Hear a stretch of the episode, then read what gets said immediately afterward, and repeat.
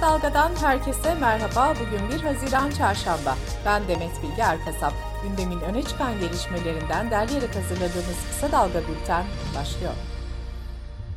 CHP lideri Kemal Kılıçdaroğlu'na yönelik Çubuk'taki linç girişimi davasının 7. duruşmasında dün karar çıktı. Kılıçdaroğlu'na yumruk atan Osman Sarıgün'e basit yaralamadan 2 yıl 1 ay hapis cezası verildi, hükmün açıklanması da geri bırakıldı. CHP karara sert tepki gösterdi. Genel Başkan Yardımcısı Muharrem Erkek, bu linç girişimi planlı bir şekilde öldürmeye teşebbüstür. Yargı yürütmenin emri altına girmiştir, dedi. CHP lideri Kemal Kılıçdaroğlu ise partisinin grup toplantısında yaptığı konuşmada hiçbir gücün karşısında hiçbir arkadaşımız diz çökmedi ve çökmeyecek. Baskı, şiddet kimden gelirse gelsin asla boyun eğmeyeceğiz dedi.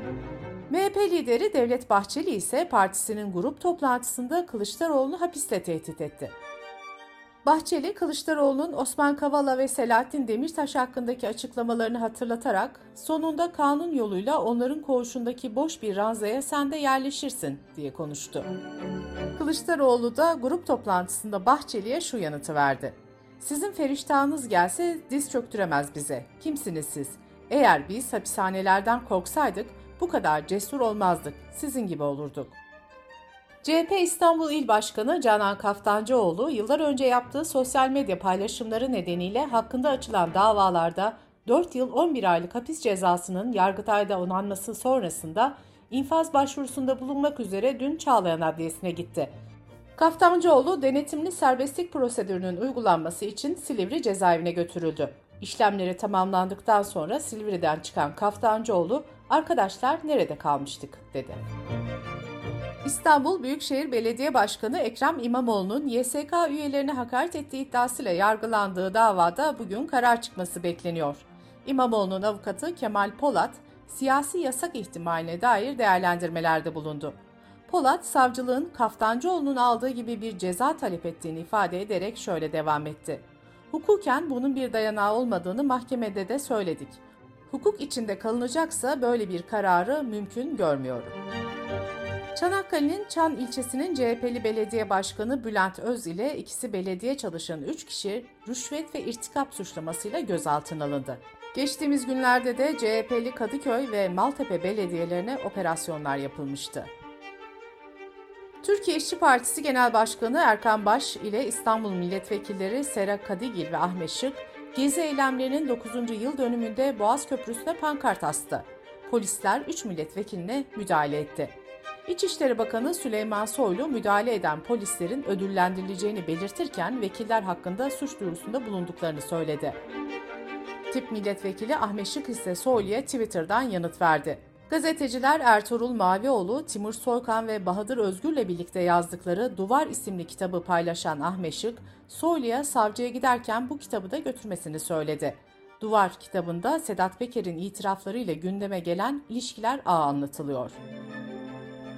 HDP eş genel başkanı Pervin Buldan partisinin grup toplantısında gündemi değerlendirdi. Buldan muhalefete seslenerek savaş politikalarına sessizlik onaylamak demektir dedi. Cumhurbaşkanı Recep Tayyip Erdoğan ise dün Cumhurbaşkanlığı Külliyesi'nde düzenlenen Dünya Tütünsüz Günü Gençlik Buluşması'nda konuştu. Statlarda hem sigara hem içki içildiğini belirten Erdoğan, nargileye karşı düzenleme yapılacağını söyledi. Amerikalı milyarder Elon Musk'la ilk görüşmesinde sigara tüketimine karşı mücadeleye para harcamasını isteyeceğini belirten Erdoğan, zamlarla ilgili de şu değerlendirmeyi yaptı. Devamlı arttırıyoruz. Bundan çok rahatsızlar. Hem suluda arttırıyoruz hem sigarada arttırıyoruz. Aç sefil geziyor, rakıyı birayı almaktan geri durmuyorlar. Avrupa İnsan Hakları Mahkemesi Büyükada davası olarak bilinen 11 hak savunucusunun yargılandığı davada Uluslararası Af Örgütü Türkiye Şubesi Onursal Başkanı Taner Kılıç'ın hak ihlali başvurusunda Türkiye'yi haksız buldu. Mahkeme Kılıç'ın özgürlük ve güvenlik hakkının ifade özgürlüğünün ihlal edildiğine hükmetti. Adana'nın Aladağ ilçesinde Süleymancılar Cemaati'ne ait kız yurdunda 29 Kasım 2016'da çıkan 11 öğrenci 12 kişinin yaşamını yitirdiği yangınla ilgili davada karar açıklandı. Yurt müdürü Cumali Genç 13 yıl 9 ay, dernek başkanı İsmail Uğur 15 yıl, sanıklar Mahmut Deniz, Mahir Kılıç, Mustafa Öztaş, Ramazan Keleş, Ramazan Dede 11 yıl 3 ay ve Zeki Yılmaz da 4 yıl 2 ay hapis cezasına çarptırıldı. Erzurum'da Diyanet İşleri Başkanlığı'na bağlı Hacı Bahattin Evgi Kur'an kursunda görevli Hakan Aslan Kafa'ya 7 çocuğa karşı cinsel istismar ve hürriyetten yoksun kılma suçundan 119 yıl 6 ay hapis cezası verildi. Diyanet İşleri Başkanlığı da dosyada mağdur sıfatıyla yer aldı. Türkiye dün İstanbul Bebek sahilinde çekilen iki kişinin cinsel ilişkiye girdiği, bir erkeğin de çıplak olarak bankta uzandığı görüntüleri konuştu. Sosyal medyada yayılan görüntülerdeki kişilerin mülteci olduğu yönünde paylaşımlar yapıldı. İstanbul Valiliği bu kişilerin gözaltına alındığını, erkeğin Türk, kadının ise Polonyalı olduğunu açıkladı. Valilik iki şüpheliden birinin 11, diğerinin ise 8 suç kaydı olduğunu duyurdu. Çıplak olarak bankta yatan kişinin de 6 suç kaydı olduğu belirtildi. Soğuk havaların ardından İstanbul'da Mayıs ayı sıcakları bunalttı. 1927'den beri yapılan ölçümlerde Mayıs ayı içinde en sıcak gün 29 Mayıs 2022 oldu. Geçtiğimiz pazar hava sıcaklığı 34.3 derece ölçüldü. 19 Mayıs 1994'te termometrelere yansıyan sıcaklık ise 33,5 dereceydi. Uçan Süpürge Uluslararası Kadın Filmleri Festivali'nin ana ortaklarından olduğu Perdeyi Sahipleniyoruz projesinin ikinci aşaması olan Uluslararası Sinemacı İş Eğitimi programı bugün saat 17'de Doğan Taşdelen Çağdaş Sanatlar Merkezi'nde gerçekleşecek panelle başlıyor.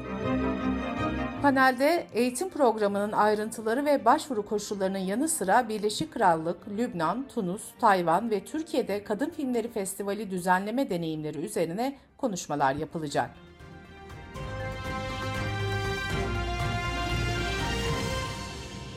Sırada ekonomi haberleri var. Hazine ve Maliye Bakanı Nurettin Nebati, Türkiye'de giderek artan hayat pahalılığında 80'li ve 90'lı yıllardaki yüksek enflasyonu suçlu çıkardı. Belli ki hafızalarda derin izler bırakmış. Bu yüzden son dönemde yaşanan kim artışlar, beklentileri ve fiyatlama davranışlarını da orantısız bir şekilde bozuyor. Türkiye İstatistik Kurumu Ocak-Mart 2022 dönemini kapsayan gayri safi yurt içi hasıla verilerini açıkladı. TÜİK verilerine göre Türkiye ekonomisi yılın ilk çeyreğinde %7.3 büyüdü. Bu veriyle son 4 çeyreğin en düşük yıllık büyüme oranı da kaydedilmiş oldu. Türkiye İstatistik Kurumu Nisan ayına ilişkin dış ticaret istatistiklerini de yayımladı. Verilere göre Nisan ayında dış ticaret açığı yıllık %98,5 artarak 6.11 milyar dolar oldu. Nisan ayında genel ticaret sistemine göre ihracat %24.6, ithalat %35 arttı. Türkiye'de ev sahiplerinin reel enflasyonu gerekçe göstererek istediği fahiş kira zamlarına ilişkin kriz derinleşirken hükümetten yeni açıklama geldi. Çevre, Şehircilik ve İklim Değişikliği Bakanı Murat Kurum, açıklanan rakamın üzerinde kira zammı kanuna aykırıdır. Tüfe üstü kira artışına kanuni yaptırım uygulayacağız dedi. Alacak sigortası alanında faaliyet gösteren Allianz Trade, küresel iflaslar raporunu yayınladı. Buna göre ticari iflaslar 2022 yılında %10, 2023'te ise %14 artışla salgın öncesi seviyelere yaklaşacak. Türkiye ve Fas'ta iflasların rekor düzeye ulaşacağı tahmin ediliyor. Euro para birimini kullanan 19 ülkeden oluşan Euro bölgesinde artan enerji fiyatlarının etkisiyle enflasyon rekor kırdı. Avrupa Birliği İstatistik Ofisi'nin tahminlerine göre Mayıs ayında enflasyon %8.1 oldu. Açıklamaya göre enerji fiyatları Ukrayna Savaşı nedeniyle Mayıs ayında %39.2 zamlandı. Dış politika ve dünyadan gelişmelerle kısa dalga bültene devam ediyoruz. Dışişleri Bakanı Mevlüt Çavuşoğlu, Rusya Dışişleri Bakanı Lavrov'un Karadeniz'de buğday ihracatını da kapsayan bir güvenlik koridorunun açılması konusunu görüşmek üzere 8 Haziran'da Türkiye'ye geleceğini açıkladı. Avrupa Birliği liderleri haftalarca süren tartışmaların ardından Rusya'ya petrol ambargosu uygulanması konusunda uzlaştı. Uzlaşmayı AB Komisyonu Başkanı Ursula von der Leyen duyurdu. Von der Leyen Twitter hesabından yaptığı açıklamada anlaşma ile Rusya'dan AB'ye petrol ithalatının bu yılın sonuna dek yaklaşık %90 azaltılacağını söyledi. Avrupa Birliği bu uzlaşma ile sadece deniz yoluyla petrol ithalatını durdurmayı planlıyor. Rusya'dan petrol boru hattıyla ithalat devam edecek. Avrupa Birliği Rusya'dan petrol ithalatının üçte ikisini deniz yoluyla, üçte birini ise boru hattıyla temin ediyor. Birleşik Arap Emirlikleri'ni ziyaret eden Milli Savunma Bakanı Hulusi Akar, Cumhurbaşkanı Erdoğan'ın sinyalini verdiği sınır ötesi operasyonla ilgili açıklamada bulundu. Bakan Akar şunları söyledi. Şu an içinde bulunan durum nedeniyle ülkemizi korumak ve kollamak için bazı müdahaleler yapmak mecburiyetinde olduğumuzu görüyoruz. ABD'nin Teksas eyaletindeki bir ilkokulda düzenlenen silahlı saldırıda 21 kişinin öldürülmesinden sonra Kanada'dan çarpıcı bir adım geldi. Kanada Başbakanı tabanca satın almayı tamamen yasaklamaya hazırlandıklarını açıkladı. Çinli bilim insanları İngiltere'de yaşayan 171 binden fazla kişinin kahve içme alışkanlıklarını inceledi.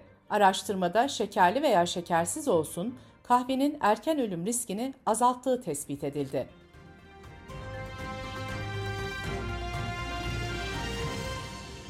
Bültenimizi kısa dalgadan bir öneriyle bitiriyoruz.